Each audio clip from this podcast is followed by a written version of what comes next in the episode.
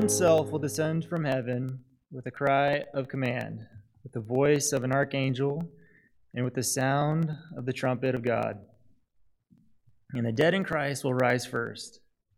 Then we who are alive, who are left, will be caught up together with him with them in the clouds to meet the Lord to meet the Lord in the air, and so we will always be with the Lord. So ends the reading of God's word. Please bow your head and word, word of prayer. Dear God, thank you for today that we can uh, just come together and and uh, worship you and, fellowship and um, just spend time together and uh, just have a bond and a connection uh, where we can rejoice in you and, and look forward to meeting you again, God. Um, I'm just so thankful for the family here and uh, um, pray with the difficult times ahead that we would just stay unified in you and uh, we would just trust you. There's a lot to be afraid of and a lot of fear in this world, but uh, um, you can give us hope and comfort, God, and I pray that we would just depend on you and lean on you every day. Uh, I pray you give Pastor the words to say and that you'd open our hearts and minds um, to what you say, that you just use Pastor um, as your vessel. Great things in your name. Amen. When I was a teenager back in Wisconsin, I loved to sleep in.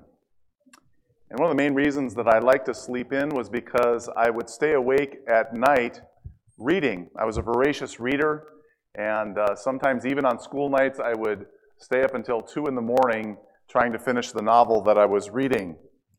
And this habit was not very beneficial to me catching the school bus at 6 a.m. and uh, there were many different occasions where my mom would be hollering up the stairs for me to get up and get ready. I'd lift my head up for a moment, then I'd plop back down and fall back asleep, and then I'd have to rush out the door half dressed to try to catch the bus. And if I missed the bus, my mom would have to drive me the 12 miles into school.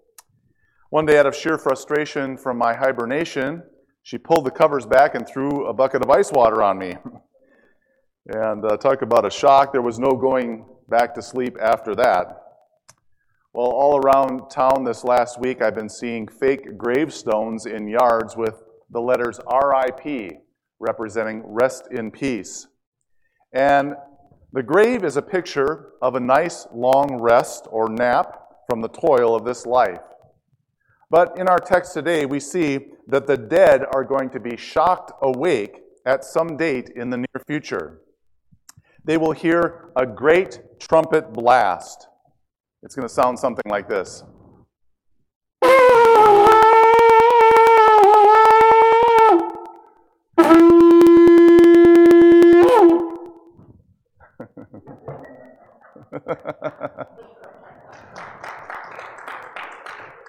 Many talents, I tell you, it's amazing to me. well, the resurrection of the dead has caused much confusion throughout the centuries.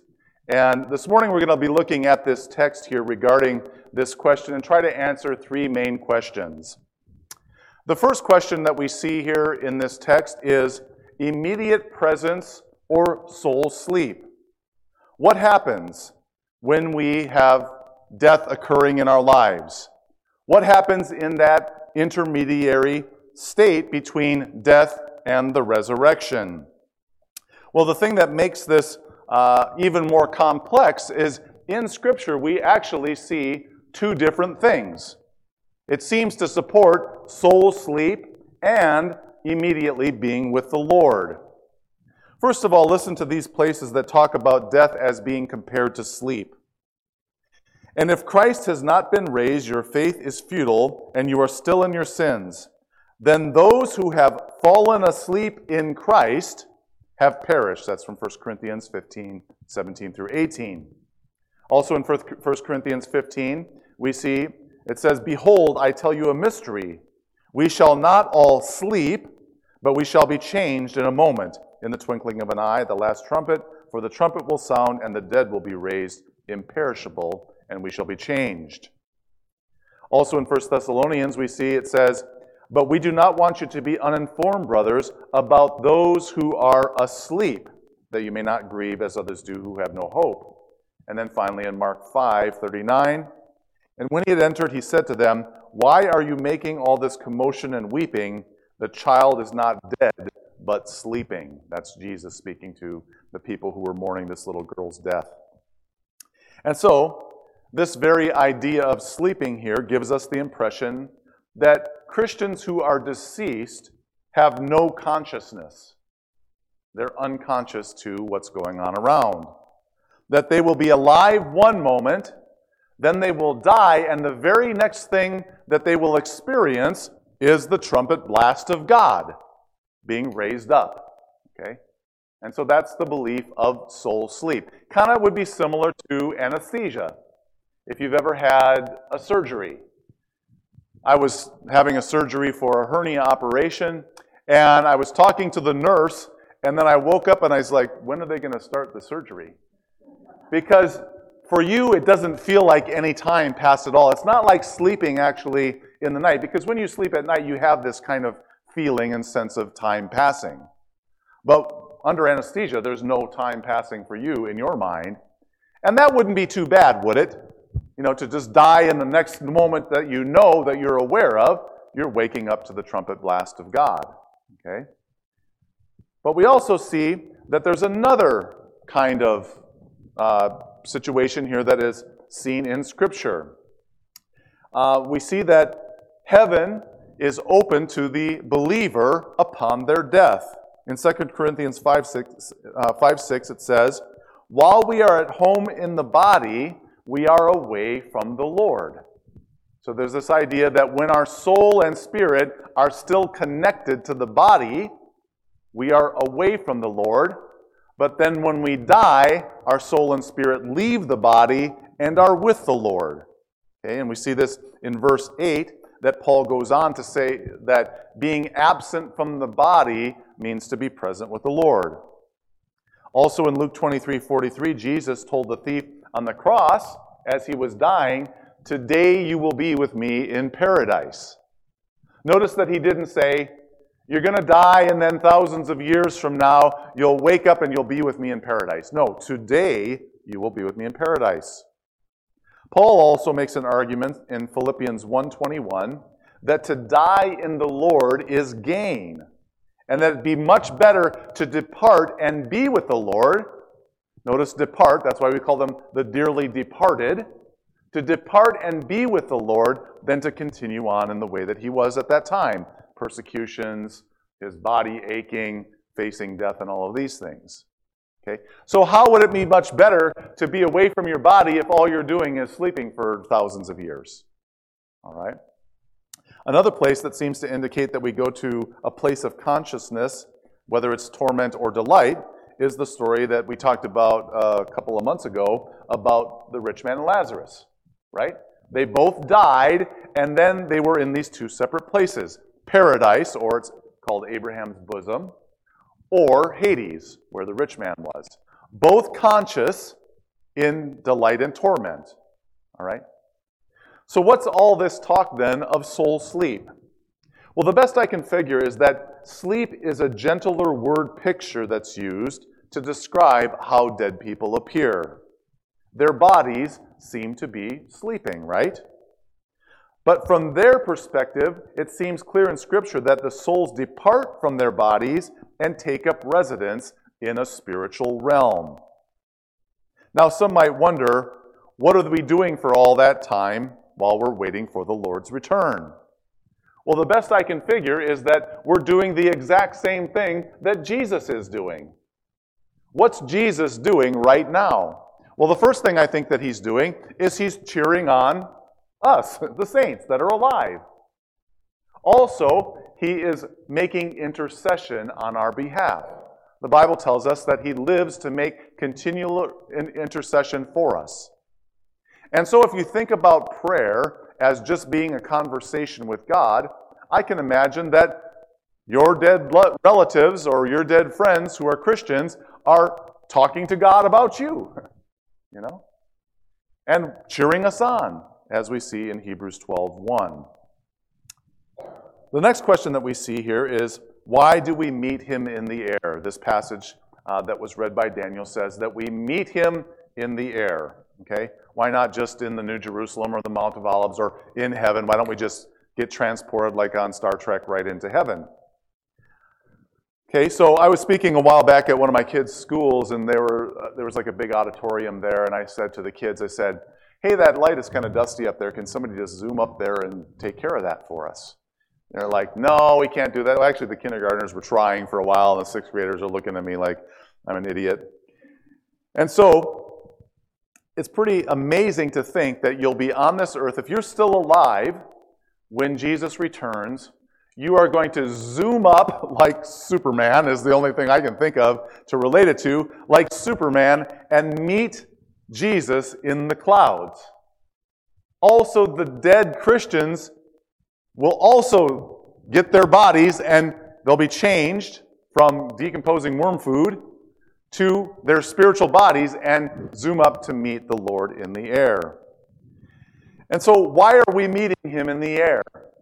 The main reason that we're meeting him in the air is because the day of the Lord has come and he is riding down and he's coming to bring judgment to the earth. We see this in 1 Corinthians 15:52.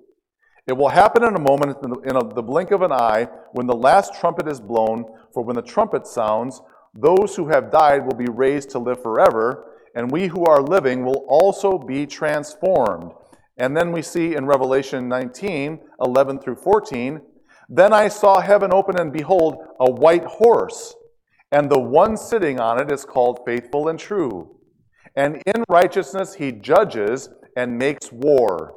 His eyes are like a flame of fire, and on his head are many diadems. We know this is Jesus. And he has a name written on him that no one knows but himself. He's clothed in a robe dipped with blood, and the name by which he is called is the Word of God. And the armies of heaven, arrayed in fine linen, white and pure, were following him on white horses. There are two other places in Scripture that talk about this um, going out to meet him, okay? And so that word, meeting him in the clouds, is seen in two other places where it's translated as meet him. One of the places where it talks about that is when uh, Andrew goes to get Peter. So he met him and he goes back to Jesus again with him. Also, we see that in the sense of the ten virgins. Look, the bridegroom is coming. Let's go out to meet him. So it's this meeting, you go out, and then you come back in to the wedding feast or where the ceremony is going to take place. And so the sense for us is meeting him and returning back right? So you don't meet the Lord in the air at the last trumpet and then go off to heaven and enjoy all these things while he's taking care, care of business down here. No, we're here in part of the battle, all right? And the way I envision this is in heaven, you have this white steed that you've never met. That's empty. It's riding down empty with the Lord in the air you rise up to meet him in the air with all the dead Christians who've gone before. You jump on the horse and you come back down in the battle. And that's the only way.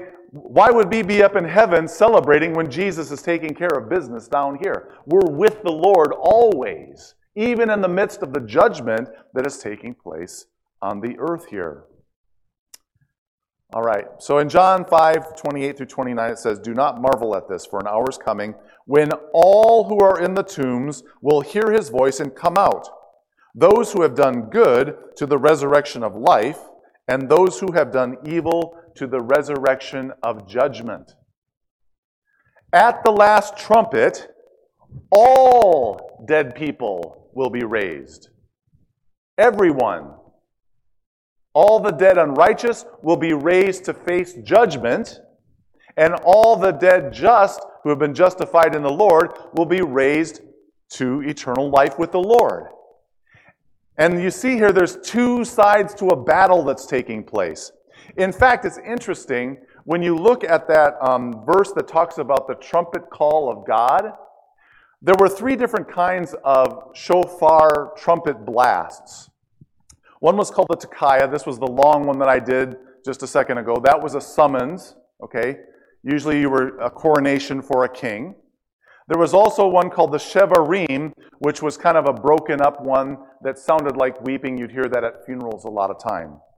But the last one was called the Teruah. And this was a short one. It kind of sounded like this.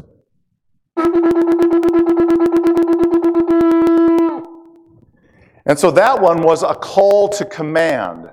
Typically was a situation where the enemy is here or a call to battle. And so we're going out, and that command was given. That's the word that's used here when it says the command of God in the trumpet blast. It's a call to battle. Not just for us, it's for the dead unrighteous too. Get up and gird yourself because you're in trouble. Your enemy, now Jesus has become their enemy, is coming. And that's why you see situations in the last times where people are trying to hide under mountains, fall on us, and hide us from the face of the one who's coming in wrath.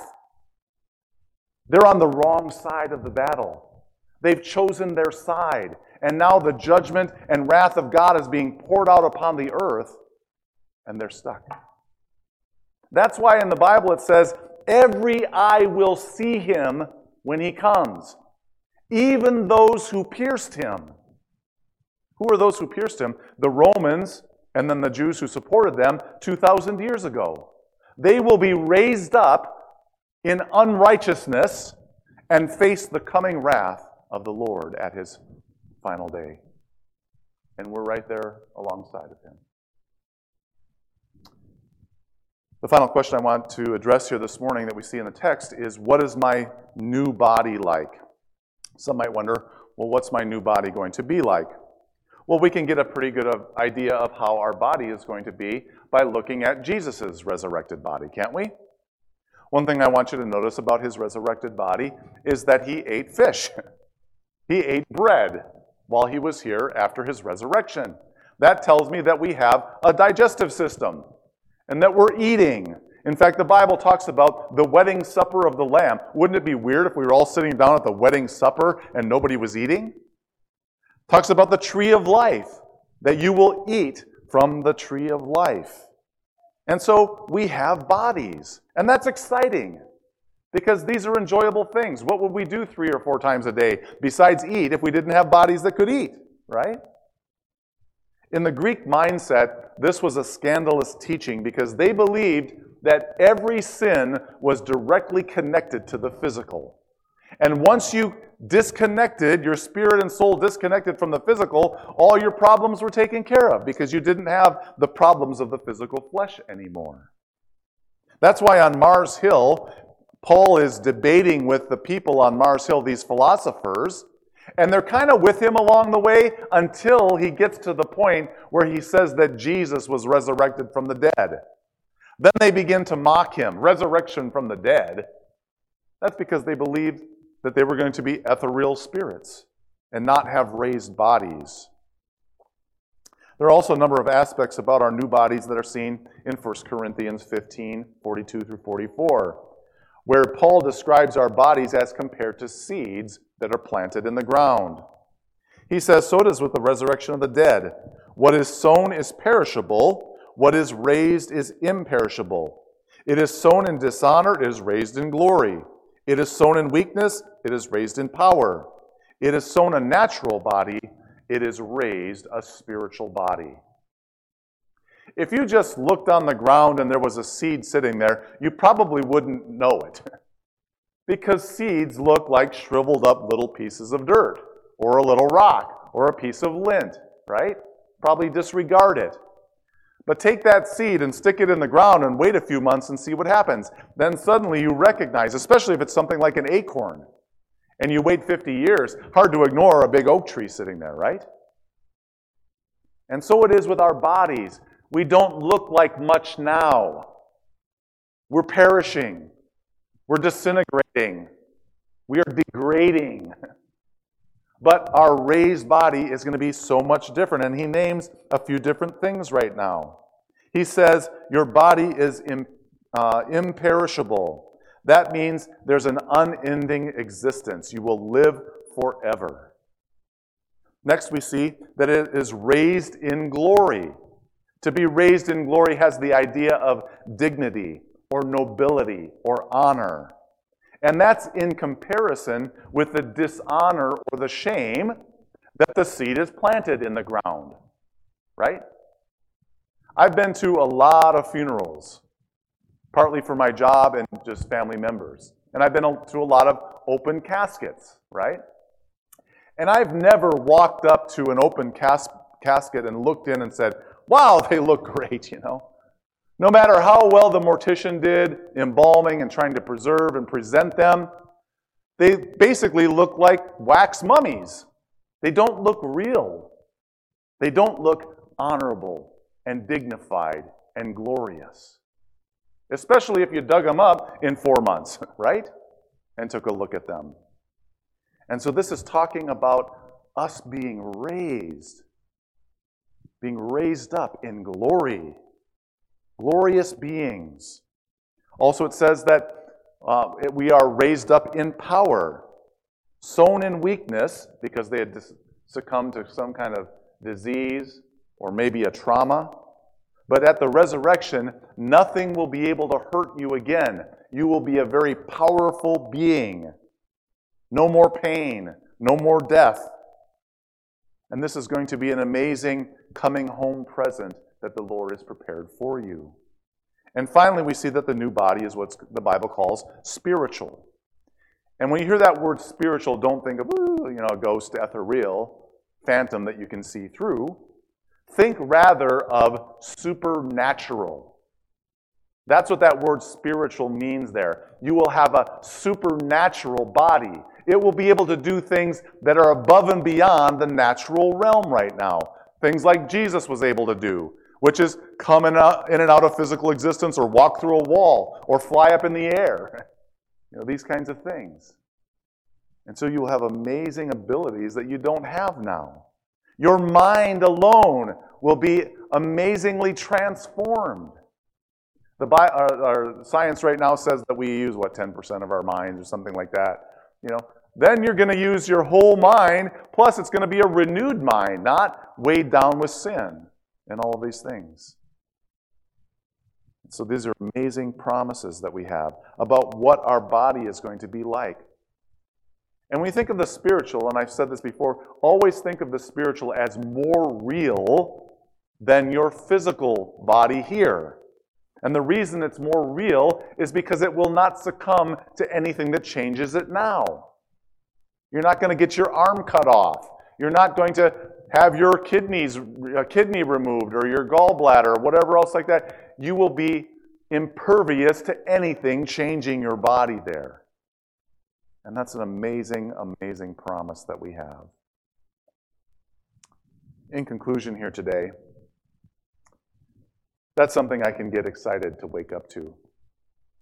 The reason I wanted to sleep on in Wisconsin is because I was the first kid on the bus. And in January, when you're the first stop, that bus has not had time to warm up yet. And the seat felt like a glacier, you know, compared to my nice, warm, comfortable bed with all the quilts piled on. And that's why I wanted to sleep on and on. It won't be hard for us to leave this life, brothers and sisters.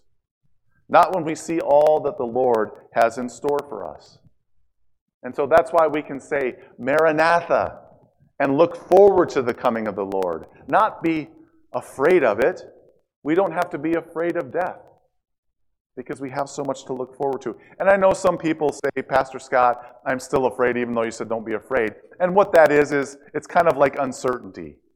When you've never been to a place before, you're kind of anxious about, well, how's it going to be? And is it really going to be as good as they say in the postcards? And that kind of thing.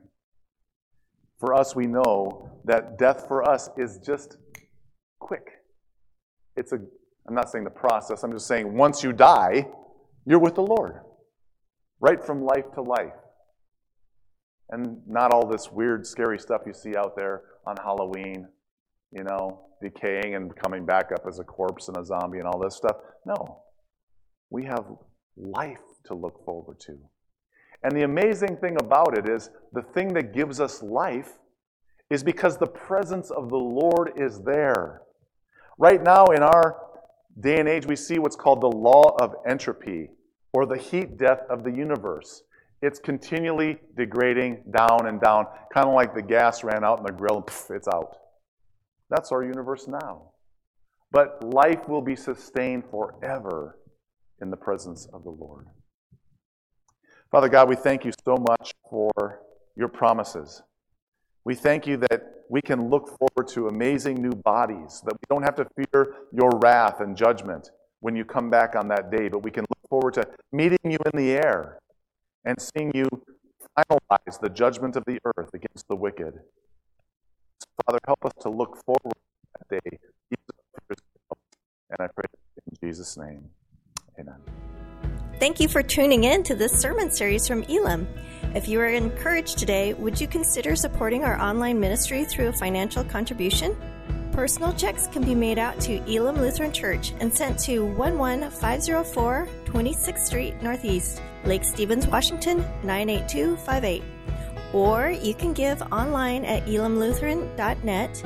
Thank you and may God bless you the rest of your day.